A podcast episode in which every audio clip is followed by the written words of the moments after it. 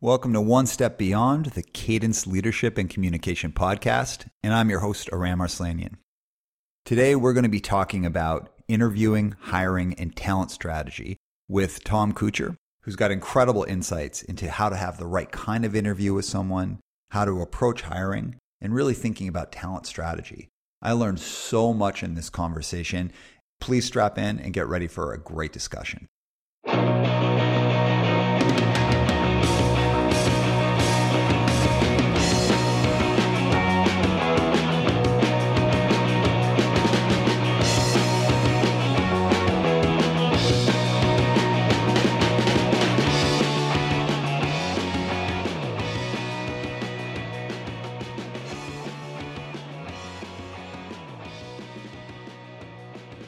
All right, everyone, welcome back to the show. Today we are going to be talking about interviewing, hiring, and talent strategy. And our guest today is Tom Couture. So, Tom, welcome to the show. Hey, thanks for having me, Ram. I'm super excited to be here with you. Although it's, I would rather be in person, but I'll take virtual any day. Okay, right on, man.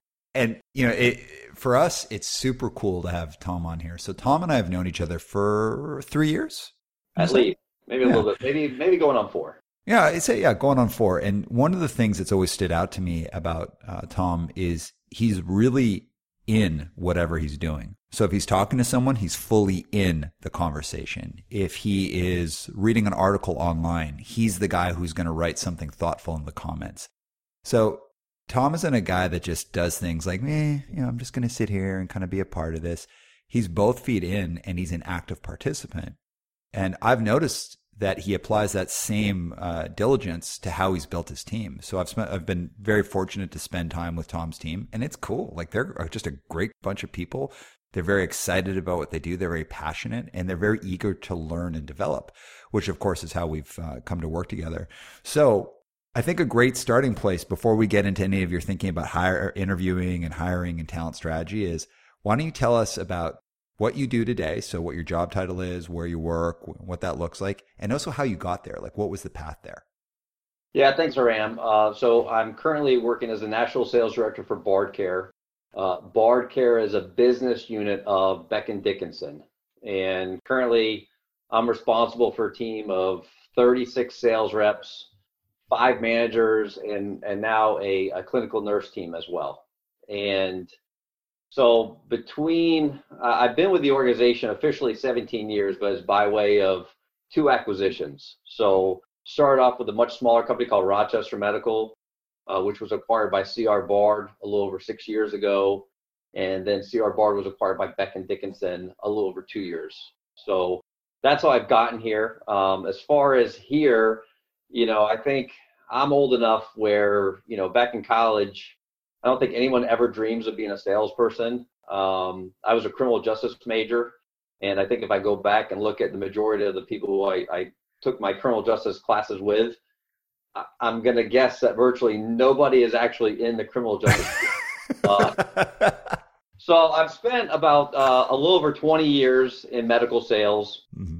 And um, most, you know, started out as a sales rep like everyone else, and then you know, was fortunate enough, you know, you always talk about, you know, the harder you work, the luckier you get. Uh, I do believe luck plays a, a part in success in, in some way. And for me, hooking up with Rochester Medical, it was the right company at the right time and really kind of provided this great opportunity for me to move into uh, a sales management role.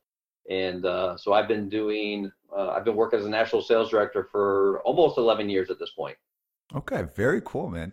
Um, and you know, it's funny when you say that almost nobody's involved in the in, in criminal justice. Maybe not as uh, you know a cop, but maybe they're on the other side of it. Who knows?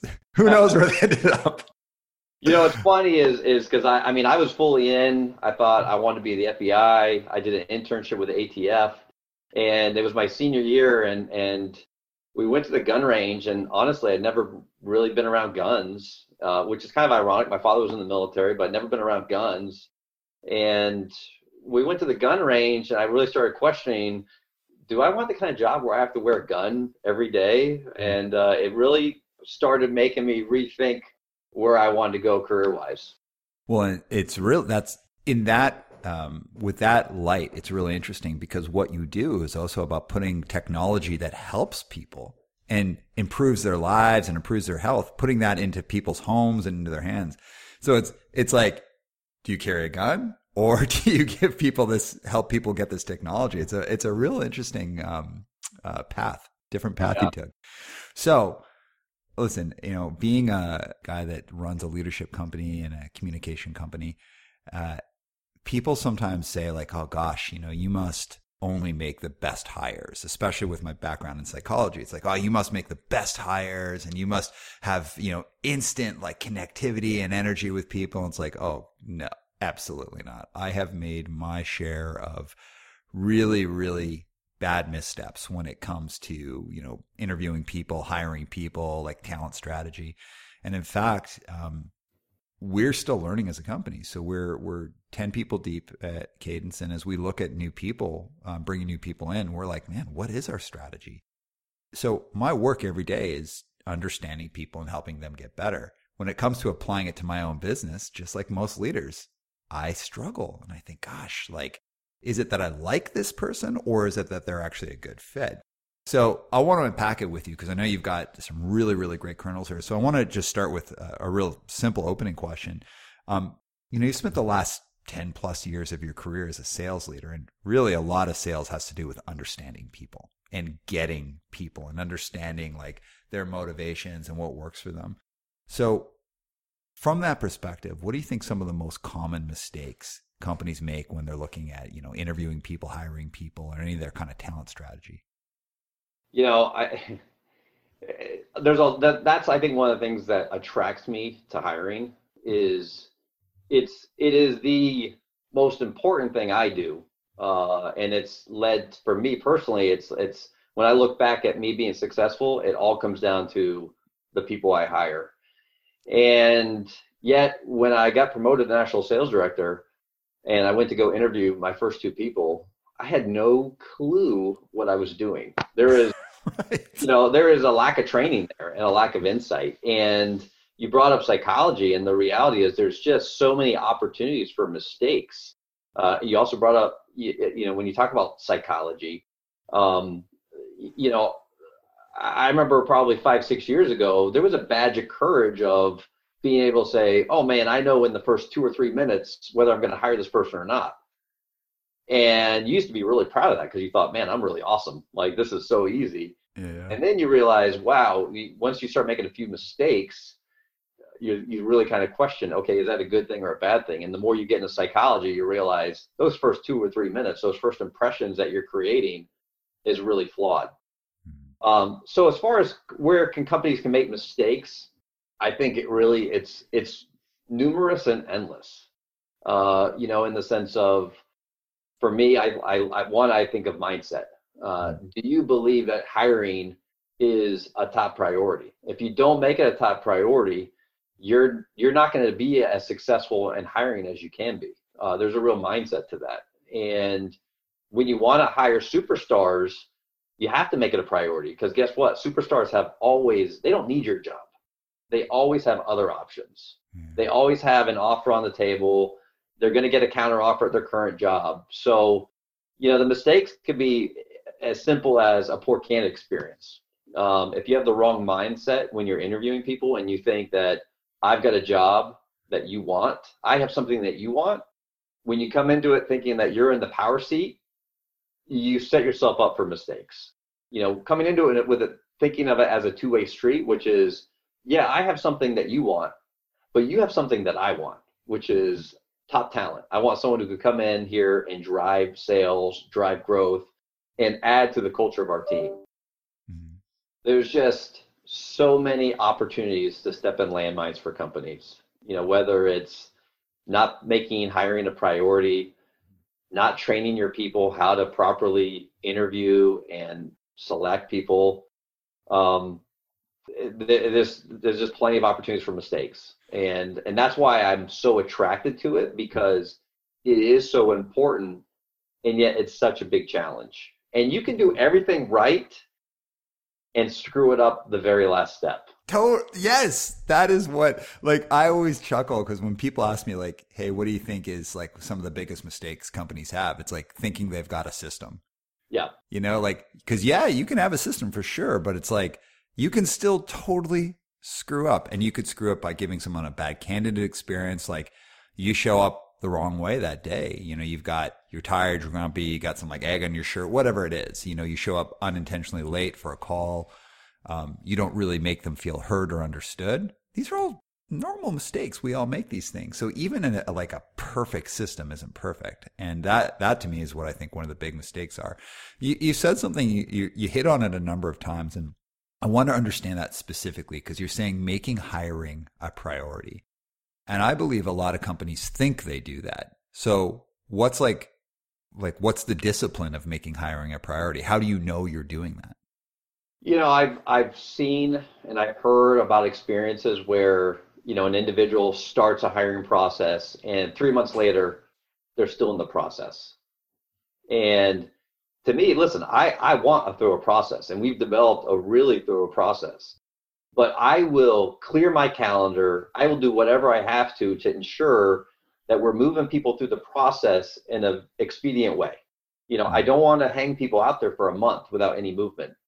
So you can have a thorough process and it can it doesn't have to be a two week process. It can be a six week process as long as you're consistently moving people through the steps. And whether it's a face-to-face interview with the man the hiring manager or a field ride or the final interview with me and my hiring panel. As long as you're moving people through the process, it's okay to be thorough. And so whenever we do have openings, you know, I'm constantly talking to the hiring manager about, okay, where are we in the process? Because I'm looking out two weeks. When are we doing the field ride? When do we think we can do the hiring panels? And I'm looking at my calendar to figure out what do I need to juggle around and move around to ensure that I'm available because I don't want them to wait on me for three or four weeks. You know, yeah. because when they come to us, it's the fi- it's the final step in the in the process.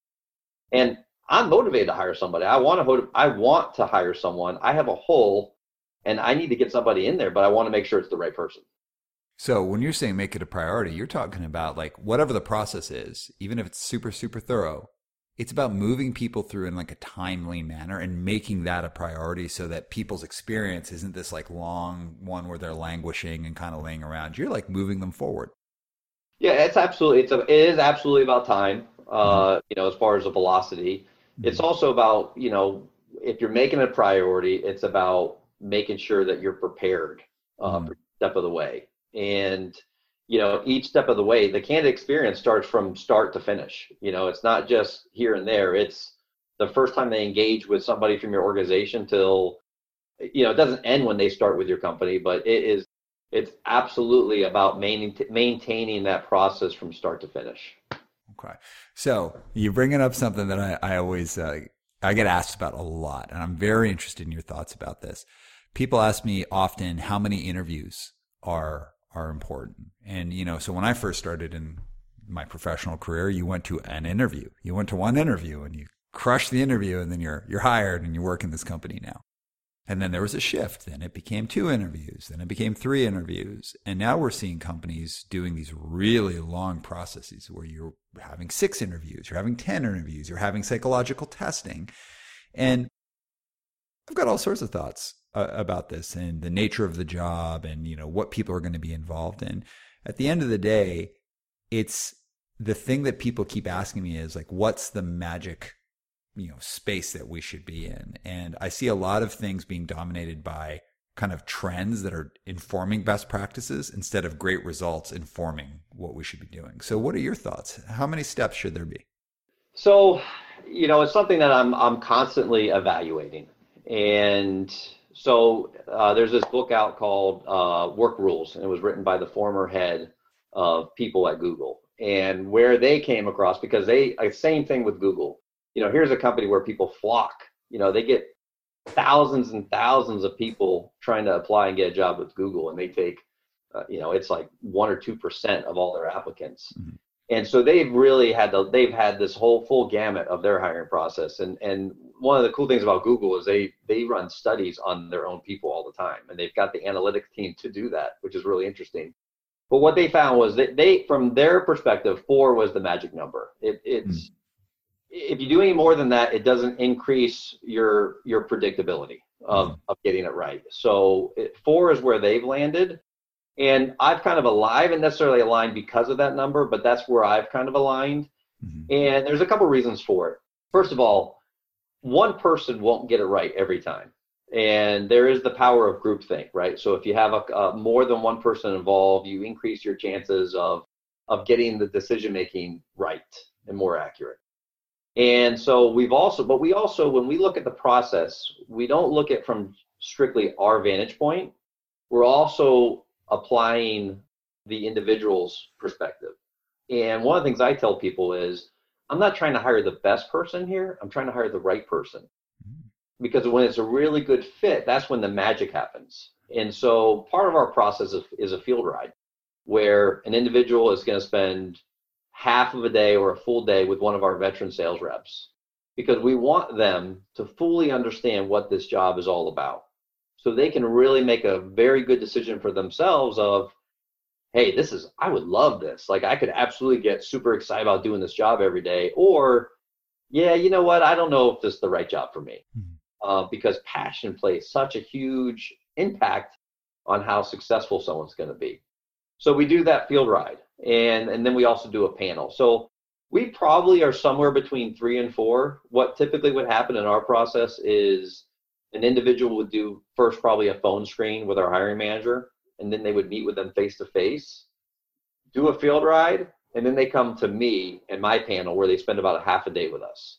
Hmm. So you can look at it as it's four to six interviews. Um, it's probably a, a three step process though.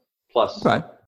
I love what you just said. It's not about getting the best person; it's about getting the right person. What can you tell us about that? Go into that a little bit more. Yeah, I mean, if you just look in medical sales, and uh, Ram, you're familiar obviously with the division I work at. You know, we've mm-hmm. got four different sales organizations, and they're all very different. Mm-hmm. And the reality is, is I've got sales reps on my team love what they do, and would hate one of the other jobs on one of the other teams. You know, oh, I don't want to be in the OR and stand around. Where other people, that's absolutely their career path. They they're like, I want to be in the OR. Like I want that. I want to be side by side with a doctor in a procedure, and they look at me as the expert when they're when they're you know cutting people open and, and doing things, and they need my help. So the right fit is key um, and and it's not just selling environment; it's also sales cycle. You know, my the people on our team, they're getting multiple prescriptions every day, so they're getting multiple wins every day. Mm-hmm. On the flip side, someone who's selling capital equipment, something that costs fifty thousand or hundred thousand, you know, they may only be selling one of those units every couple of months. Right. Some people are built that way for that big win. Others like that those daily little wins. So it really is really important about the right fit. You know, I could go on and on about the right fit where it could be the right fit with the manager, right cultural fit, you know, all those types of things. Uh, mm-hmm. The right fit is key, whether it's role, culture, and also manager, because the reality is, is probably the most important fit is that manager fit, um, yeah. because the manager will make or break somebody's career, their ability to be successful in a specific role. Yeah, I love that. And, you know, that really pushes me to my next question because you're someone who lives what I'm about to ask you more than most people, which is, um, because, you know, I've heard you mention like every hire is actually a critical hire. There's no non critical hire. And the time I've spent with you, you know, like I hear a lot of people say very impressive things, you know, like, whatever whatever kind of mountaintop thing they say from a stage or in a meeting or they might even say to me on the phone where I'm like, wow, that's really impressive. And it's not that they don't mean it, but it doesn't necessarily play out for them in a profound way or in a consistent way. But when you've said to me, like, oh no, every hire is a critical hire, you actually literally live that. And I've noticed that with the way you've built your team. So why is that? You know, first of all, one of the cool things about building a sales team is, well, I compare it to, say, a sports team, where a sports team cannot go out and hire you know, an all pro five star app, five star for every position, right? Because they typically have salary caps, they've got economic reasons. So they can't, they cannot go out there and try to sign the best person at every position in the league, right? They've got financial constraints to do that. When you run a sales team and you're hiring people, you actually have the opportunity to hire an all-star in every open role. Now, the likelihood of doing that is is really hard, but right. it is a big audacious goal that you can shoot for. And so that's kind of like what I'm always shooting for, right? Is how can you bat a thousand percent, right? Hard to do. Mm-hmm. Uh, but take move outside of my organization, outside of a selling organization. Uh, you know, I've got a really good friend of mine, childhood friend of mine, who runs uh, multiple karate schools in Central Florida. And at the end of the day, I don't care what role it is at his school, they have a huge impact on their ability to be successful, whether it's an instructor, right? Because they obviously have a huge impact on the class and how much they like taking it. If it's the office manager, if it's the person who's cleaning the bathrooms, mm-hmm. right? If the person who's cleaning the bathrooms doesn't show up or does a crappy job, you have unhappy guests, you have unhappy customers, you have unhappy employees because someone else is going to have to do it. Mm-hmm. So I don't care what role it is, they're critical, you know. And and I think go to a fast food restaurant and check out Chick Fil A. Like mm-hmm. they they've nailed it. They they understand when you hire good people and you empower them, it makes a huge difference and impact on your business. Yeah, and you know it, it's interesting that you say that because it's kind of like you look at, am I hiring to support what my product is, or am I hiring to support like who we are as a group and who is who we are as a business? So if I only hired people I felt were really good coaches, and they're just great coaches, and maybe they're good at selling coaching programs and all of that, sure, I'd you know, I'd sell a lot of coaching programs and, and do all these things. But would I have an organization that has like a strong um, sense of unity, strong sense of purpose, who works well together, who expands our intellectual property, who helps us develop and grow our business? So it's about like when I hear what you're saying, it's not just about hiring someone to like accomplish the the like pushing out the product or accomplish like kind of like the the bullet points on the resume or, or of the role it's about saying like how do they play in this thing so they actually like hit all of the pieces of our business and our group and they and that every piece together we create something that is greater than any of us as are, are as individuals now i like your aspirational side and you know you're saying like i want to try and bat a thousand i would imagine with that approach though you've probably learned some pretty tough lessons oh my god so, i mean you know, it's funny. I, I, you know, I, I'll never forget the experience when, uh, when I first got promoted. Mm-hmm. You know, they always, yeah, you have always heard them say, "There's no, there's no, you know, no I in team." Mm-hmm. And for me, it was because for the first year as a sales director, I was the only person on the team. Okay. And when basically we we're launching a new product, I went to my boss. I said, "Hey, listen, this product is a game changer for this organization. Ultimately, was the home run for the company."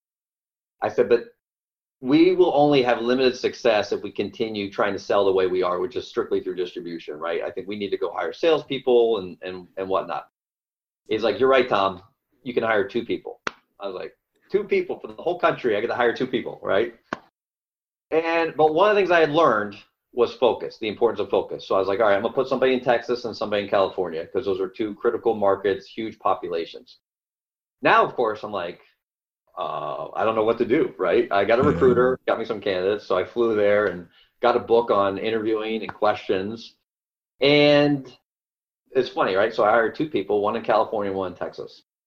The one in Texas had a great pedigree, um, absolutely blew my socks off at the interview, did all the things I thought somebody should do and things that I used to do as a, as a candidate when I was interviewing for sales jobs.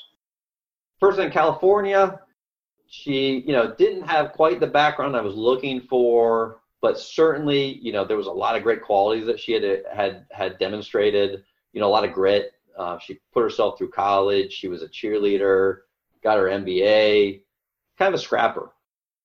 So I hired both of them, and within three months, the the person with the great pedigree I had fired, and it was because I was really basing my judgment on the interview and and so anyways that was a moment that was one of those aha moments and then also as we moved it was interesting as as i moved from rochester medical to bard where there was a different expectation on how we hire people made a few mistakes and I really started questioning why are we making these mistakes?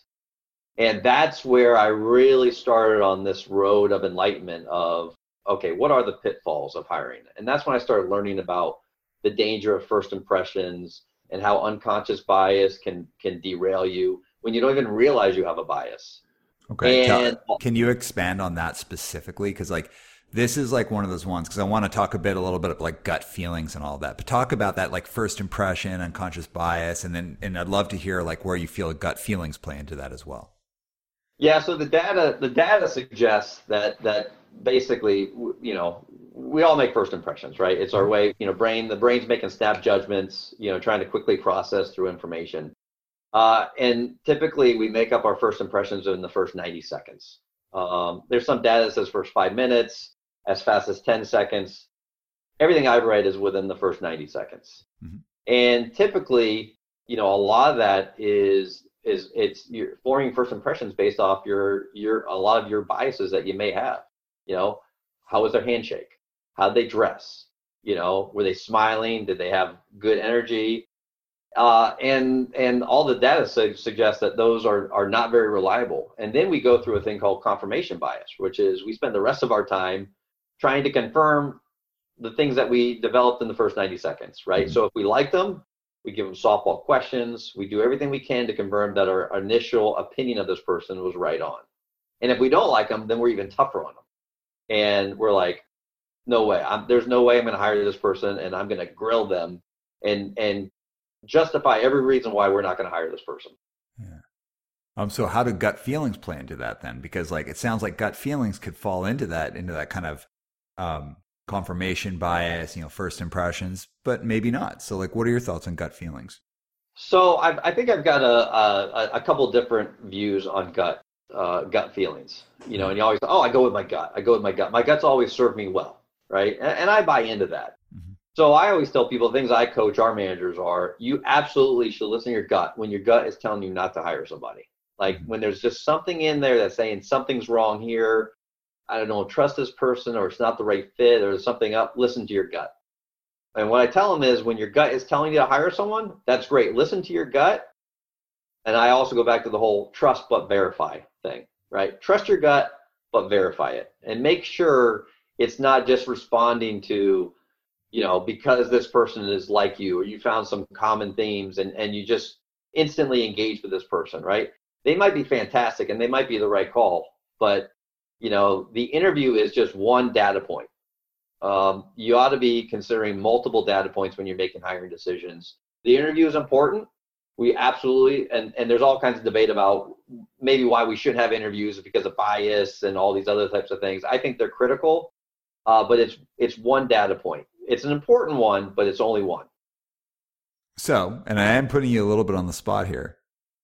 Is hiring an art or is it a science? So, I think it's a, a little of each. Uh, ah. I've actually used this. Uh, I actually think it's hiring is a discipline. Okay. because um, I do think it, I think it is part art and I think it's part science. Mm-hmm. And so I've always I've always said this. I don't know if I if I teed this up for you one time or not, but I've always talked about the fact that hiring to me is a discipline. Mm-hmm. Uh, because you do have to use a little science, but you also have to you you do have to use that you know that that that art form. Mm-hmm. And part of the art form is sometimes just when it comes to having soft skills and you know how you treat people. Do do when you have an opening and you're interviewing people and you're trying to hire superstars, mm-hmm. you want them to want the job mm-hmm. and that's on you that's on you to for for for you to create that environment where oh my god i would die for this job i want this job so bad so yeah. It's a discipline you there is definitely a balance of both things there is no test mm-hmm. you know it, like it would be great if it was science and you could ever want to test and say yeah i'm going to hire you and it's spot on it doesn't work that way there's just right. so many variables when it comes to hiring people when it comes to different jobs if I could come up with a test, I'd be, you know, I'd probably be a billionaire at this point. I'd still be right. a billionaire, but I'd probably be, you know, a multimillionaire. Um, what are your thoughts on psych profiles to, around hiring? Yeah, so we've we've definitely done those things. Mm. Uh, I think it's um, I haven't been exposed to all of the ones that are out there. Some of the big ones. There's a couple of really popular ones um, that I've never even taken before. Mm-hmm. So, I, I'll again, I think it could be a good data point. Um, but if you make hiring decisions, either yay or nay, based on mm-hmm. how someone takes a test, you're you're setting yourself up for failure. You know, I mm-hmm. mean, I don't care what test it is. You know, I know people who like bomb the SATs and you know went on to college and and became PhDs and just flourished. Mm-hmm. You know, and test taking is just not their thing. Yeah, I'm I'm gonna uh, agree with you on that. So this might surprise uh, anyone who knows about my background, and uh, for those who don't, I you know as a therapist for ten years uh, in addiction and mental health. Um, I don't. Um, I'm not a big fan of psych profiling for jobs. I don't think it. I think it can it can be an indicator of certain traits and behaviors, but I don't believe that those traits and behaviors will make themselves apparent in the workplace. And if they do, to like what degree and you know how consistent they are. Um, I I think it's a good product that gets pushed out and it becomes like a nice box to check, like, hey, we did this thing, but I don't think it's necessarily very useful. And uh, a lot of these, you know, uh, assessments that people do, I'm I'm not a big fan of them. I think 360s are typically the best um, when you're actually in a role, but uh, in general, I'm not a big fan of those things because I also feel like it, it's trying to do too much of what you just said, which is like, oh, now we have this like certified, like stamped, like this person's a good fit. And they could come in and they could still suck, or they could have like, you know, all sorts of things that go on. Um, I think it gives a, a false uh, guarantee of a certain kind of engagement or performance.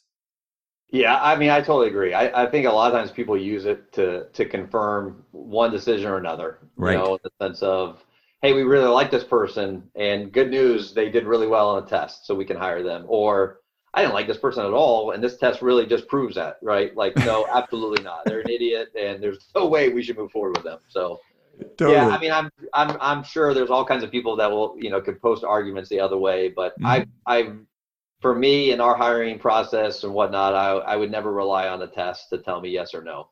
Okay, so let's flip it a little bit. Uh, as someone uh, who really prides themselves on a good interviewing process, good hiring process, good talent strategy. What's the worst interview that you've ever had where you were being interviewed for someone, where where you were interviewing for a position somewhere and you thought this is screwed up? Yeah. So again, you know, how how do I how did I get where I'm at today? You know, mm-hmm. and a lot of times it's it's not a single aha moment, right? It's just a lot of different points on the timeline. And it really kind of talks about the importance of candidate experience and also why, when you have recruiters, why they need to be, they're an extension of your company and why you need to vet them. But so I was, this was back, I was working for Rochester Medical. I was a sales rep at the time. Started to get a little bored. And, uh, you know, at the time, you know, I was getting calls from different recruiters and then ended up going through this, this hiring process, the interview process with this company. Uh, multiple multiple interviews at this point. I'd met with the hiring manager two or three times, had spoken a couple phone interviews with some sales reps, and I was going down south for my final interview with the, the chief operating officer. So I live in Orlando, Florida, and I was heading to Miami for this interview. And I don't remember exactly the time of the year, but it was it was definitely summertime. It was hot and muggy.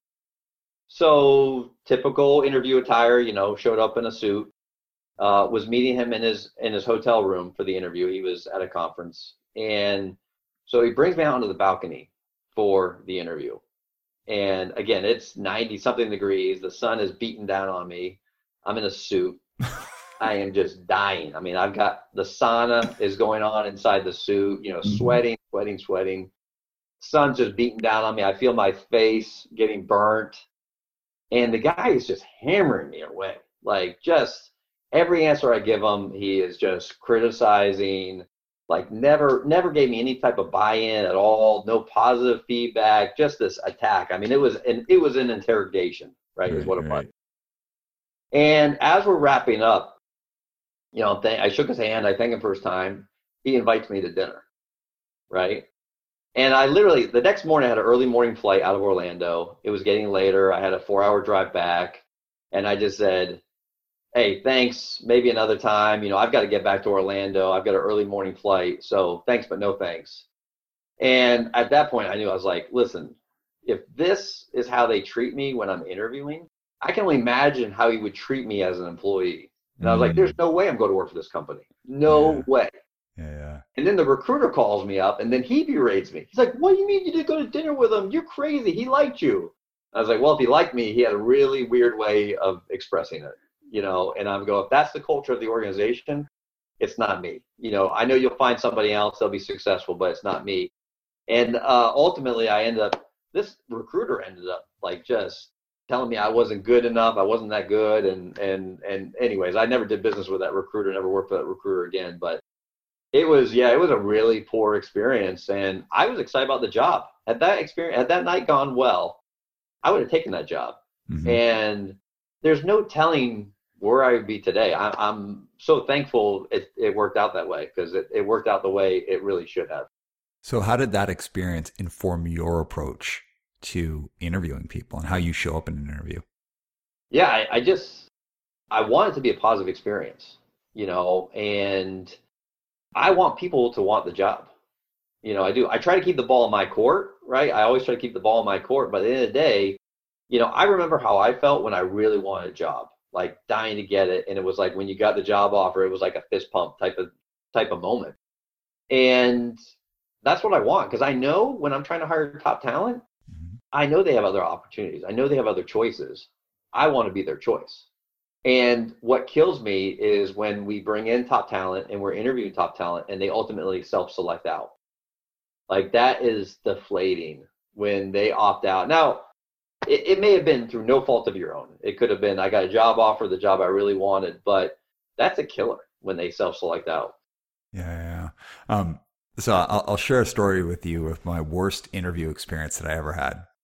So I'd been in the you know therapeutic field for I think I'd been nine years at that point. So I was like real experienced, and I'd done work with youth. I'd done work with street gangs. Um, I'd also done uh, work with um, uh, housing, so concurrent disorders housing, like housing for people living with mental health concerns, and then um, uh, also uh, addiction. And uh, then I'd been working adult addiction and mental health. So I was like a pretty well rounded therapist. And I wanted to move from doing outpatient work into residential work. And so I wanted to work in like, you know, a therapeutic community where someone would go off to go to treatment for like six weeks or three months. And I have no problem naming the organization. I, I, I, uh, went, I interviewed at a place out in Vancouver, which is very well known, which is a Maple Ridge uh, Treatment Center.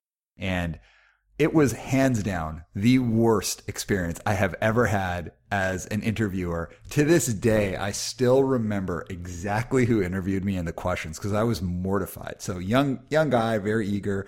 And that, and as you talked about that idea of like them knowing that they had something I wanted, that was the feeling I was left with. Like they were the cat and I was the mouse and it really was uncomfortable. So I came in and it was very formal and it was, very okay, like let's go have this interview. And they gave me a surprise test, a surprise written test. And so they they handed me a piece of paper. They're like, okay, we want you to write out your answers to this. And they were like these like therapeutic questions, like what does this acronym stand for? And if you were going to apply this kind of like therapeutic approach to it to this situation, what would you do?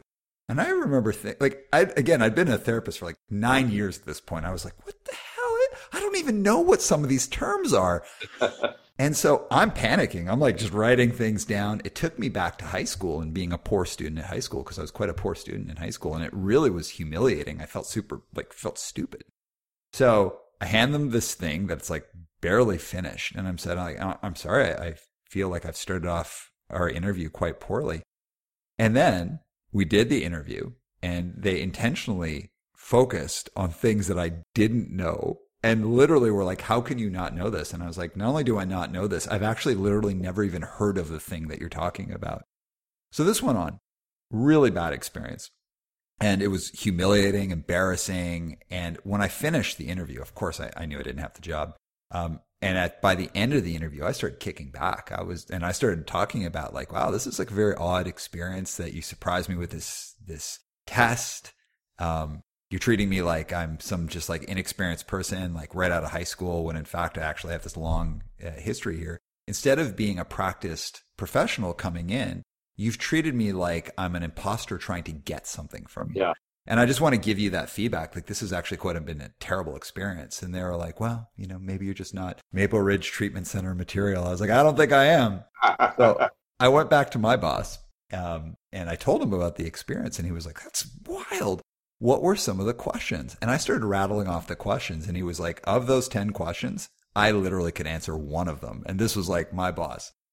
And the thing that stood out to me was like, and while I'll never ever forget the two guys who interviewed me, I'll never forget the room. It stood out to me as not a meeting of two groups of people trying to decide if we should work together. It was, we are the gatekeepers of the kingdom, and we will decide if you, the peasant, get to enter into our kingdom.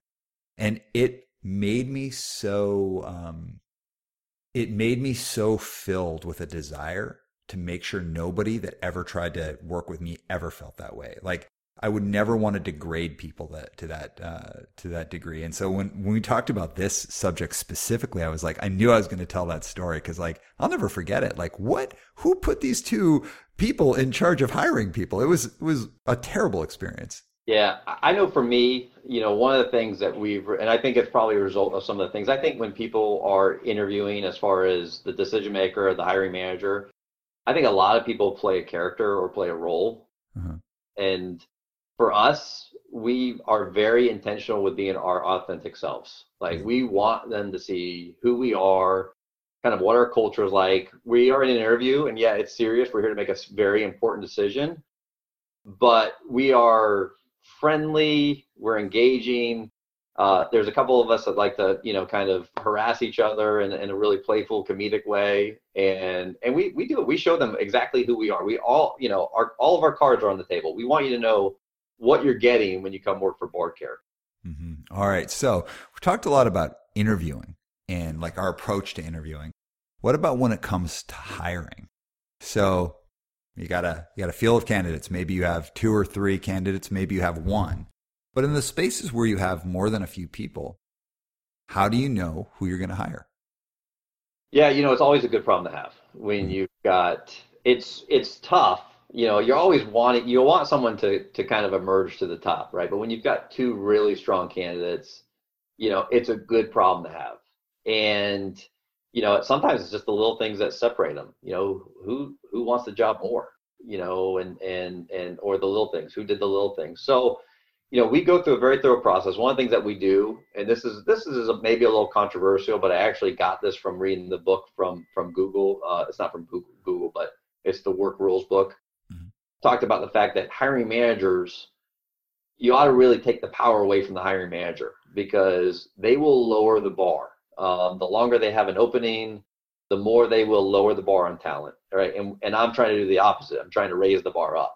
And so I've taken that power away from them my old boss thinks it's a huge mistake, but so far it's worked well for us. So we have basically four people involved in our in our process, and everyone will pull out different things. Um, you know, and you know, ultimately, I don't know if we've ever gotten to the point where we've just at a standstill and can't make a decision. You know, somebody has, you know, their their their cream has risen to the top at some some way, it may be a little, maybe a small thing that's differentiated them. But when we sit back.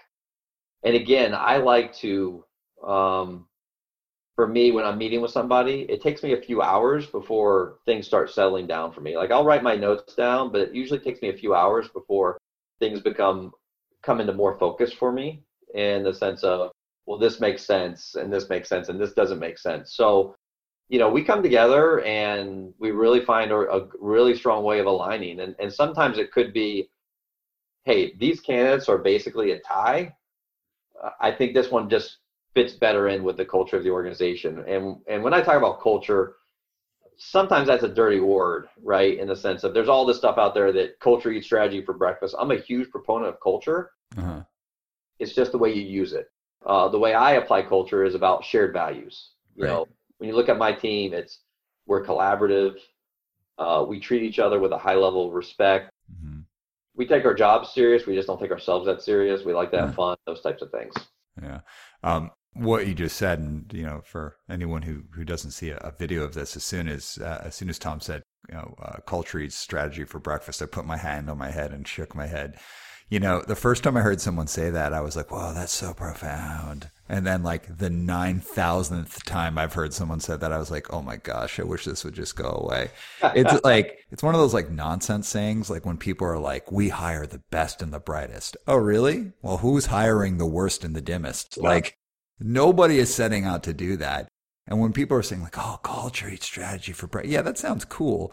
The amount of times I see companies sink money, like real money and real training and real hiring based on culture is so few to let's create a strategy so we can get you know make grow our business as much as we can. So like I, I think these kind of like nonsensy things that people say like that it's like yeah that sounds cool but what do you actually mean about that? And what you just said about like well what do we mean by our culture? And you just hit it right there. Like for me culture can be a huge thing. It can be a, a huge complex thing. If i think about the culture of, of cadence do i look across the people and we all you know believe in similar things. We all care along the same lines. We all have an approach that we believe is like honest. We can trust each other.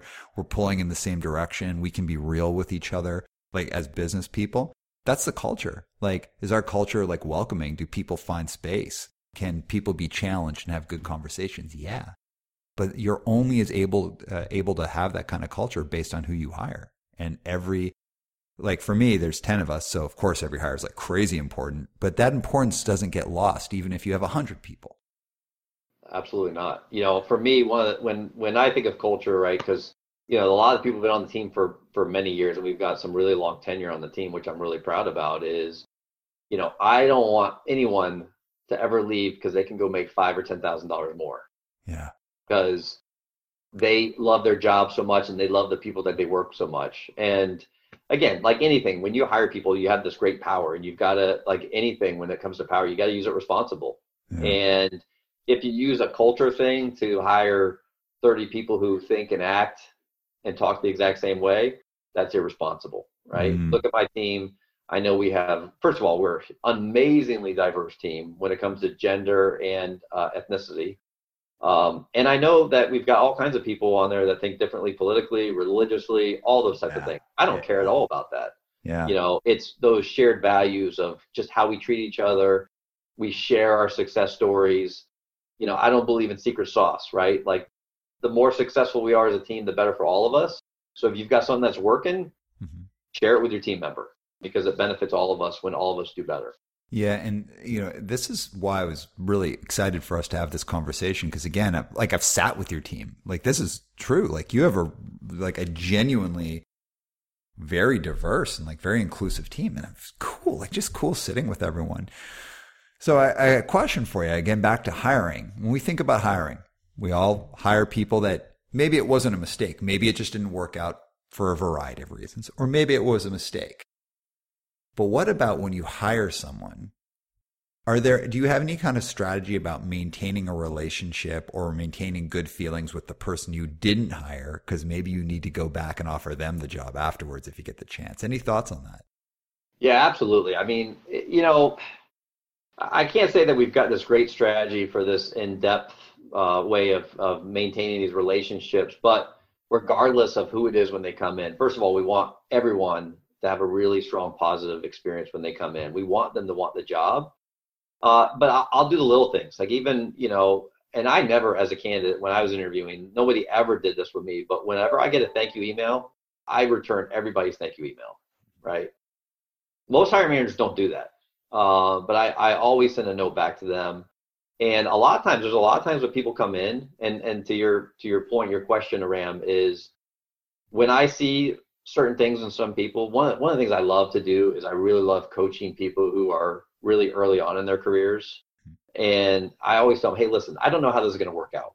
You know, you and I are meeting. I'm not the ultimate decision maker. The panel's a decision maker. I don't know if you're going to get this job. But I will tell you this if you don't get the job, I would be happy to be your mentor. And, uh, you know, here's my number. You can pick up the phone and call me anytime if you've got an interview, if you'd like some advice on interviewing, or if you're evaluating a company or two and you really want to know, you know, which one do you think? I make myself, I don't do that for everybody, but certain people, there's something about them that there's whatever it is, I see something in them that I want to help. I put that out there for. And as a matter of fact, just last week I had somebody call me. I didn't actually interview him. I was I got involved with him because of the sales contest colleges now have sales programs and they have these selling contests. And I told him, I said, hey, listen, if there's anything I can do, call me. Mm-hmm. Half, a lot of people don't take me up on it, right? They they don't bother. But this guy did. He called me and he was like, hey, listen, I've got two offers, and I'm not sure which one to take, and I also would love to get your advice on a counter offer. And he's because he's got people, you know, in his ear like, you always counter, you always counter. You know, the great thing about advice is it's free and everyone's got some, right? And you really have to filter through the advice. And I just said, listen, man, I don't know the right or wrong answer. I'll give you my my feedback and my advice. Like I've never countered ever, you know, because mm-hmm. if I'm if it's a job I'm excited about and it's a fair offer, I took it. That was just my mindset. But I know plenty of people who do counter, and there's nothing wrong with that either. As a salesperson, you you know you're kind of expected to do that, right? You you don't know unless you ask. Yeah, uh, I, I, yeah, like one hundred percent. But that like maintaining a, a, good relationship with that person you didn't hire, I think that's one of the biggest missteps people make because you just don't always hire the right person, and and maybe they are the right person, but maybe something happens in their life where suddenly they can't perform the way they would have, or maybe they're not the right person, or maybe the job changes, whatever it is. The person that you didn't hire, or the two people that you didn't hire, if you maintain a really really good relationship with them you might find actually like that magic connection between them as long as you have actually maintained and fostered that relationship. One of the things I, I always encourage people to think about is like when people apply at your company, it shouldn't it it shouldn't be um, if they if you don't they don't make it, it's like all right, see you later. We'll never see you again. It should be the beginning of a relationship. And I always think it's great if someone applies at your company multiple times because it shows that they're paying attention to what you're doing. Absolutely, I completely agree. Yeah, I think that's one of the biggest compliments if someone applies uh, multiple times. All right, so back to hiring strategy. We're in a different time, man. So we're in this time of this like very serious health concern that we have globally. So how's that uh, impacted or changed or altered your approach to hiring during uh, this time of COVID nineteen? So it hasn't yet because we haven't we just haven't been hiring right now. We we've got a full team, and uh, you know the reality is is it's just it's an environment where you know a lot of companies aren't bringing in new people right now. So where I see the benefit of going through all this is prior to all this, I was kind of pushing people into doing more video. Um, and here we are forced into it today. So now what's happening is people are more comfortable getting on video because I think a lot of times people relied on the phone call or face to face and they were scared off of the video. So we've all been forced into it and now a lot more people are comfortable with it. So what I see the benefit of it is I see it as one, it can help speed up your process. Um, you know, because especially the way our business works, where you know we may have a regional manager in Chicago and he's interviewing people, you know, in Michigan and Indiana or, or wherever it may be. You know, it takes time. It takes time to fly places and spend a day interviewing. So we can speed up the process and we can reduce costs. Um, so I don't know. You know, uh, we'll see uh, we all have short-term memory, and if they find a vaccine next month, God only knows. I mean, we might revert right back to how we were back in January. I don't yeah. know. Uh, I can definitely see some positives coming out of this, though, and and I think using using Zoom or Teams, some type of video chat, I see as as absolutely complementing the hiring process. It's just a really easy way to quickly get on with somebody and and really talk about the role and figure out is this a good fit is it worth continuing the conversation? And you can do it, you know, quickly and a lot less ex- uh, expense. Yeah, you know, I, I feel that this um, whole health situation has just really moved a change that was going to happen. Let's say in ten years, they've just moved it up to now. That really telecommuting, video conferencing, all this stuff. It's just yeah, this is what we do. And uh, if you've done well, it's a great great, great tool, and I feel it can be just as good as being in person. Despite what people say, I think it actually can be that if you if you train yourself to do it very, very well. All right, man. So now I'm going to ask you a big question as we're heading heading towards the end of our conversation, and then of course, you know, things that you want to add in as well. Um, talent strategy. I hear a lot of people talk about talent strategy, talent strategy, talent strategy. And it it's always seems to me, not always, but very often seems to me these kind of like vague things that people talk about. So tell me about talent strategy from your perspective. Yeah, for me, I look at talent strategy as, as probably like four pillars. Um, and first of all, is, is having a talent pool uh, hmm. in the sense that you've got to have a strong talent pool. If you want to make really good hiring decisions, you've got to have a good uh, amount of really strong people coming in your organization. Uh, few ways to do that. You know, obviously, you know, having strong third-party recruiters, bringing people into the organization, having a strong employee brand or employer brand, excuse me, where people want to come work for your company because they know it. Google is a great example. Facebook's a great example. People are dying to go work for those companies because they have a really strong brand. Uh, also, uh, employee referrals. You know, one of the one of the top sources for new hires should come from the people that work at your company. Uh, and there's a lot of data that talks about, you know, why those are such great referrals and whatnot. So, talent pool is a piece of it. Um, obviously, candidate experience is a piece of it. Uh, when you when you bring people in, if you do all this work to bring in top talent, you want to keep this top talent engaged in your process and wanting the job. The interview process, you know, how you how you go about interviewing people, again, whether it's a thorough process, do you have a have a mindset that it's really important and you make it a priority? So it really comes down to hiring managers having a, a discipline and a mindset your selection process. Again, like we talked about, you could have this perfect process and screw it up at the end. You know, and I talk about two of the most important things when it comes to hiring is mindset and discipline. You know, having the mindset that this is really important, that every hire is critical, that this is a priority for me. Having the discipline to say no is really critical. You know, a lot of times people are afraid to lose out on someone who may be a great hire. You know, and I'm like, maybe, you know, you're you're hedging a lot on this maybe. I, I talk about the fact that when you're hiring people, you ought to it ought to you ought to have the same feeling that you get when you find your dream home or your dream apartment. Like, I have to have this house. That's how you should feel about the people you're hiring. I have this saying I say, if you don't know, you know.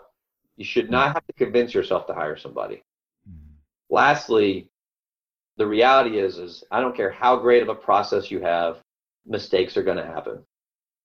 I tell our, our hiring managers all the time. First of all, the hiring mistake is not the big mistake, right? That's like a little, that's just like a, what we all make it, right? The cardinal sin is ignoring the mistake. Mm. That's the cardinal sin. And so being able to identify those mishires quickly and moving on is critical to the business. Otherwise, what happens, you find yourselves 18 months, 24 months in when you knew at month three that this was a poor hire. So identifying those early and making a change. I know it's harsh and it's tough, but I tell people all the time those red flags, they don't show up 12 months later. Mm-hmm. They show up on day one, month one, first quarter, whatever it is. You know quickly whether or not you made the right hire or not. Uh, it's interesting you say that. It reminds me of um, I was talking to Matt. Uh, so one of our earlier podcasts, I think it was episode twelve or something, um, and he does uh, a company called Outvoice, and he also does uh, this you know kind of satire site called the Hard Times. And we were talking about uh, as a business leader, what's one of the things that he focuses on, and he said failing fast. Like if I'm going to start a new pursuit, I want to fail as fast as I can. And if I if I fail, that means it's not worth investing in anymore. And if I don't fail, that means oh, I, I should invest in this. He's like if something's not going to want to work or not going to work, I want to know as soon as I can so I can cut it off. I thought it was a really way, interesting way of looking at something. And I like what you're saying here. It's don't hire defensively. Like don't try to not hire the wrong person. It's hire someone based on the, the right amount of data, information, both the art and the science. But then if they're not the right person, just be ready to make the decision to let them go quickly. So allow it to fail quickly because it's not just good for the, your business, it's also good for that person so they can go find that right fit. Absolutely. Yeah. yeah. You, first of all, before you make the decision, you have to be willing to walk away, you know, right. and, and, and, and that's why one of the reasons why I've taken the hiring decisions out from the hiring managers because again, they'll lower the bar. I've I've had this specific situation where, you know, we were hiring in Seattle, and the hiring manager sent me two candidates. I was like, nope, we're not moving forward with either one of these. Goes back, sends me two more candidates. Nope, we're not going to hire either. The, and you feel bad, right? Because you know you know this guy has been out there. He's spent all this time interviewing people. He's sending to me, so he's feeling bad because he's not filling his role, and he's probably feeling a little self conscious about his criteria sending to me and that I haven't liked any of these. And he finally pushed back. He's like, we're not going to find anything better. Like I have scoured the entire city. We're not going to find anything better. I go, yes, we are. And in fact, we're going. I'm going back with you, and we're going to mm-hmm. find them. And we did, and we we end up hiring a superstar. And Amazing. it's the most gratifying feeling because you have to stick to your guns. You have to stay disciplined because sometimes it's easy to say, yeah, you know what, you're right. Let's mm. just let's concede here, and yeah. and uh, you know we'll wave the white flag, and we'll hire somebody that we're not crazy about, and it's just not good for business. Yeah, and I, I love that approach. I also love the approach of um, having uh, existing employees make uh, referrals. Uh, one of the best hires that we have, uh, Patrick, who's sitting who's sitting in with us right now. He's putting his arms up in the air in celebration as I'm saying this. Uh, uh, him and Jerry, and Jerry, who's his boss now, um, they they know each other, and she said, "Hey, you know, we should hire Patrick." And we talked through it, and I knew Patrick just a bit. It's a great referral, and in fact, a lot of our company has been built on on um, existing employees referring people in. Um, and I, I love what you just said there about removing that power from the hiring manager. Because also, it's like you can get stuck with the I made the decision to hire this person and I want it to work out so bad because the decision was on me. I'm going to give them extra time. One of the worst mistakes I ever made uh, as a hiring manager was hiring someone uh, that I felt it was like a, a really, really good fit. And then as soon as it, as soon as I knew it wasn't, I just, I'd had invested so much in this person. I'd hyped them up. I'd brought them in under my brand and I just kept giving him opportunity and great person, like very, you know, very, very nice person, but just not right for the role. And I let this go on for a long time. And really what it boiled down to was I wanted them to succeed because, you know, I cared about them and all of that, but I didn't want to have, I didn't want to have made a terrible mistake. Yeah. I didn't want to put my clients with someone who wasn't well, well suited. I didn't really want to own I made a screw up. But the real screw up wasn't hiring the person. The screw up was not just saying, "Hey, it was it's time to go," and uh, it, it was such a good learning for me. And you know, I, I've already been a professional for many years, and I realize it's like, hey, I still have tons to learn uh, about hiring, and uh, not just hiring, uh, interviewing, hiring, talent strategy. And you've given us so so much incredible thinking here. So as we're you know coming close to the end, is there anything else you want to add in to you know kind of help grow our thinking on how we're going to like interview people, hire people, or any talent strategy thoughts? Well, just to, to back up to your point, you know, when you, you made that that hiring mistake again, and I'm blanking on what it's called, but I think it's like a sunk cost fallacy, right? Where you've invested so much, you, you're not ready, you don't want to give in, and you also don't want to admit to a mistake, right? and one of the great things about the way we do it is we have a we have a panel, and at the end of the day, the mistake is on us as a group, and we'll mm-hmm. own that mistake together. And and so we know, but nobody has to sit there and, and shriek and failure and and whatnot. So that's one of the reasons why we do that. It really takes the pressure off one individual because again, one individual they're not going to get it right all the time. And group think the more we are collective and collaborative, the better decisions we'll make. So uh, as far as um, you know, anything else on you know with the hiring and and and um, interview process, you know, again, I think uh, two of the most important things really comes down to uh, mindset and discipline you know how, how you approach the hiring process. You know and again is it do you go into it thinking like this is really important and it's it's deserving of my time and attention? Or is it something that you've got to fit into your schedule? And for me i always make it a priority. I get excited because i love it you know and and i tell people all the time like i'm kind of a hiring geek. Like nine times out of 10, I've got a book in my bag, something related to either social psychology or hiring or interviewing or whatever it may be. Um, and I'm still, you know, again, I'm still trying to perfect my craft. Mm-hmm. Um, but I just enjoy it. I love the challenge of selecting the right people. Mm-hmm. So having the right mindset is really important. And again, how you approach it, how you treat people, and, and those, all those types of things. Um, because it is so easy to make mistakes.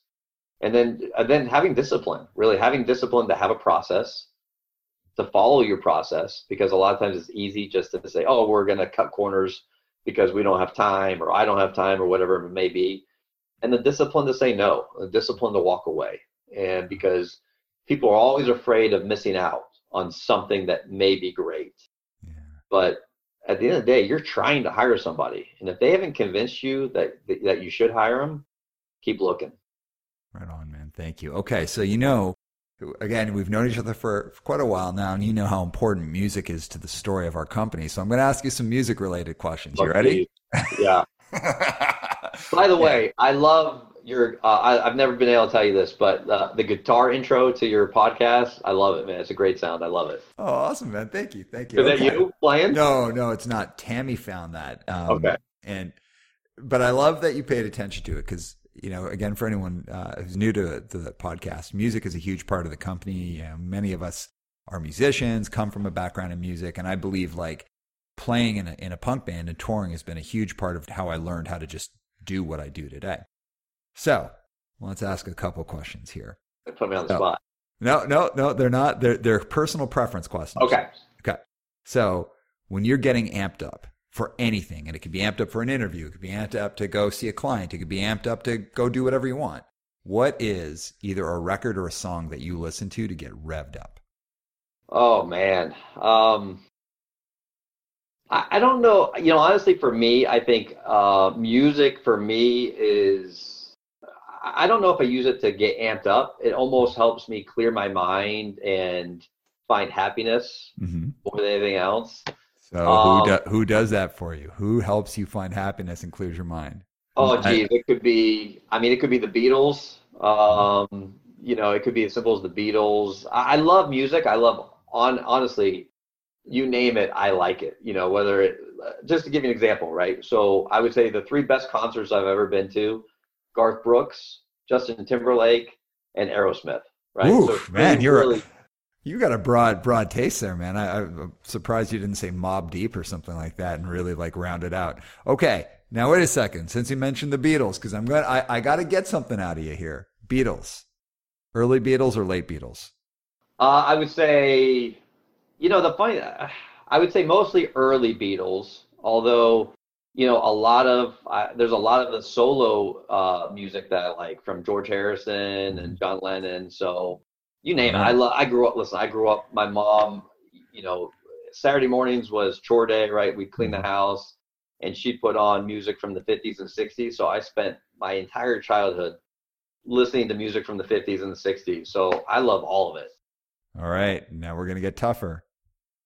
Who is the coolest Beatle? Oh boy.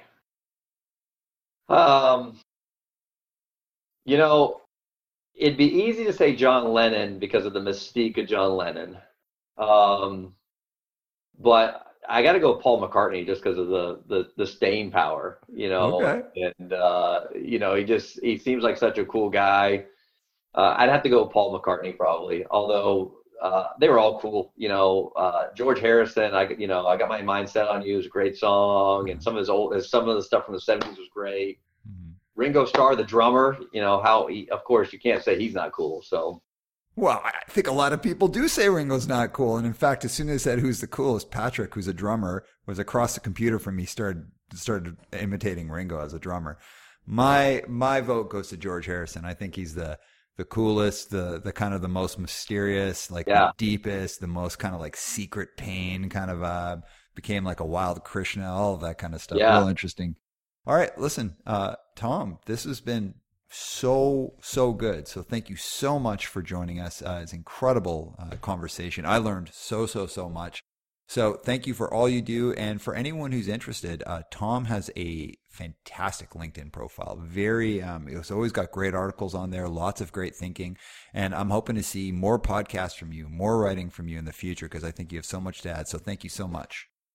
Yeah, my pleasure. Thanks for having me. I love the, you know, to your point on LinkedIn, I, I love writing. It's something I've always enjoyed doing, even since college. Just never thought it would pay the bills. So it's, uh, it's a great outlet, but it was a pleasure being with you because one, I love talking about hiring. I'm super passionate about it. I love to educate people on what I do. And then, you know, obviously anytime I get to spend with you, uh, the only thing I'm disappointed in is every podcast I've listened from you, I've always learned something different and new about you. And I didn't really learn anything this time. I'm trying to think of uh, what I learned about Iran that I didn't know um, previous. So that's the only thing that, that I did not get out of this. Do you want me to do you want me to tell you something about about me that you did not know? That'd be great. I would love it. I have three unfinished tattoos, like major big unfinished tattoos. One is a halfway finished back piece. One is a halfway finished uh, chest panel, and one is a three quarters finished leg piece. And do you know why none of them are finished? No. because getting tattooed really hurts. it really, really, really hurts. So, did you start one, not finish it, and start another one? Yeah. Yeah. And then and then started another one and didn't finish it. and getting tattooed hurts way more as you get older. It's like the worst, the worst thing. So there, you just learned something about me. There we go. Perfect. Uh, job right. accomplished. All right. Thanks so much, everybody, and we will see you next time on One Step Beyond. Dave, drop the beat.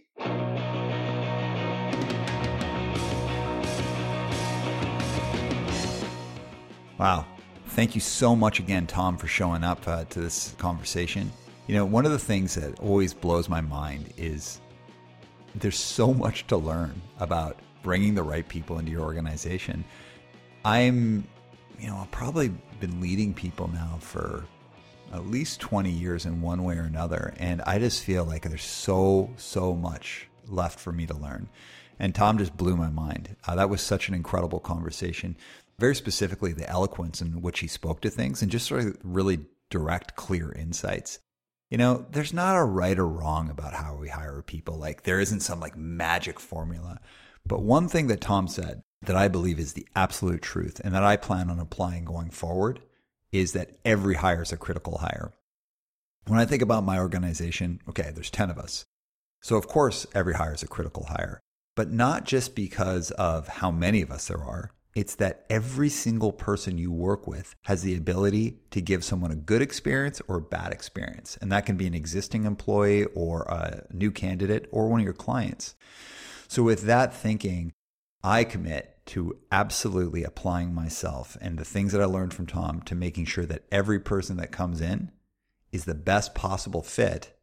And if we notice that they're not, making the decision to part ways as quickly as we can because that's how we make sure our organizations are built to last. So I hope you got as much out of this as I did today, and we'll see you next time on One Step Beyond. One